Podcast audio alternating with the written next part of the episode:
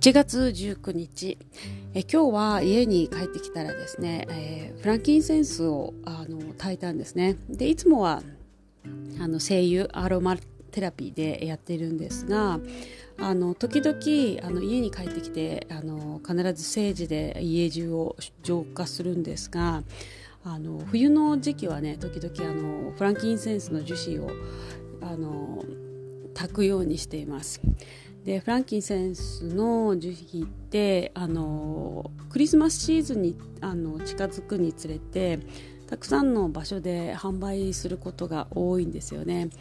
でキリスト教なえー、ではあの会話受けの中であのイエス・キリストが生まれた時に東方の、えー、三賢者、えー、があの宝物を持ってお祝いに、えー、行くんですよね。でその時の一つの宝物がフランキンセンスだったんですね。でフランキンセンスってあの昔は黄金、まあ、ゴールドと同じぐらいあの高価なものだったんですよね。であの古代ローマ時代とかだとあのもう蜂蜜に混ぜたりとかあとはあのソロモン王に、えー、献上あのしたりとかあのとにかくなんかあのすごく、えー、高貴なものっていうかあのとてもあの超、えー、高い高いものというか、えー、っていうもの、えー、の価値があったんですね。で私はあのフランキンセンスの精油成分自体はあの呼吸器系に働いたりジンマシンとかあとはあのまあ、過去のトラウマを取ったりとかちょっと面白いく感じるかもしれないんですけどあのそういったものがあの効能で挙げられているんですね。私はニューヨークにいた時にあの喘息にねちょっと、まあ、空気が汚かったからあのなっちゃったんですけどそれ以降ですね割とフランキンセンスをあの冬の間はね特にあの家であの樹皮をあの炊いて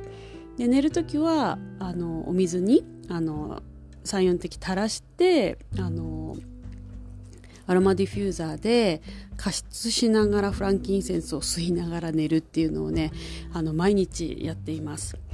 であのアロマテラピーってね香りを楽しむだけでしょって思うかもしれないんですが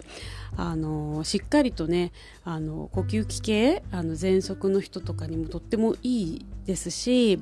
あの心のケアっていうのもねあのしっかりしてくれるんですよね。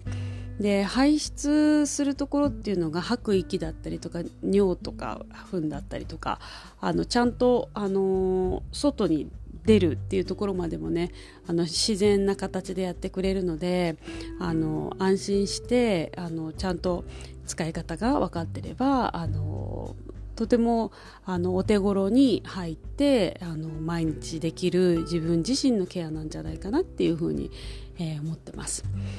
えー、なのであのハーブもそうなんですがあのアロマテラピー、えー、私は精油って言ってるんですけれど精油もあのぜひねあの1ヶ月に1本とかでいいのであの生活の中にねあの入れていただけたらちょっとあの健康 に、えー、なんていうのかな意識が向くのかななんて思ったりします、えー、それではまた。ナマステ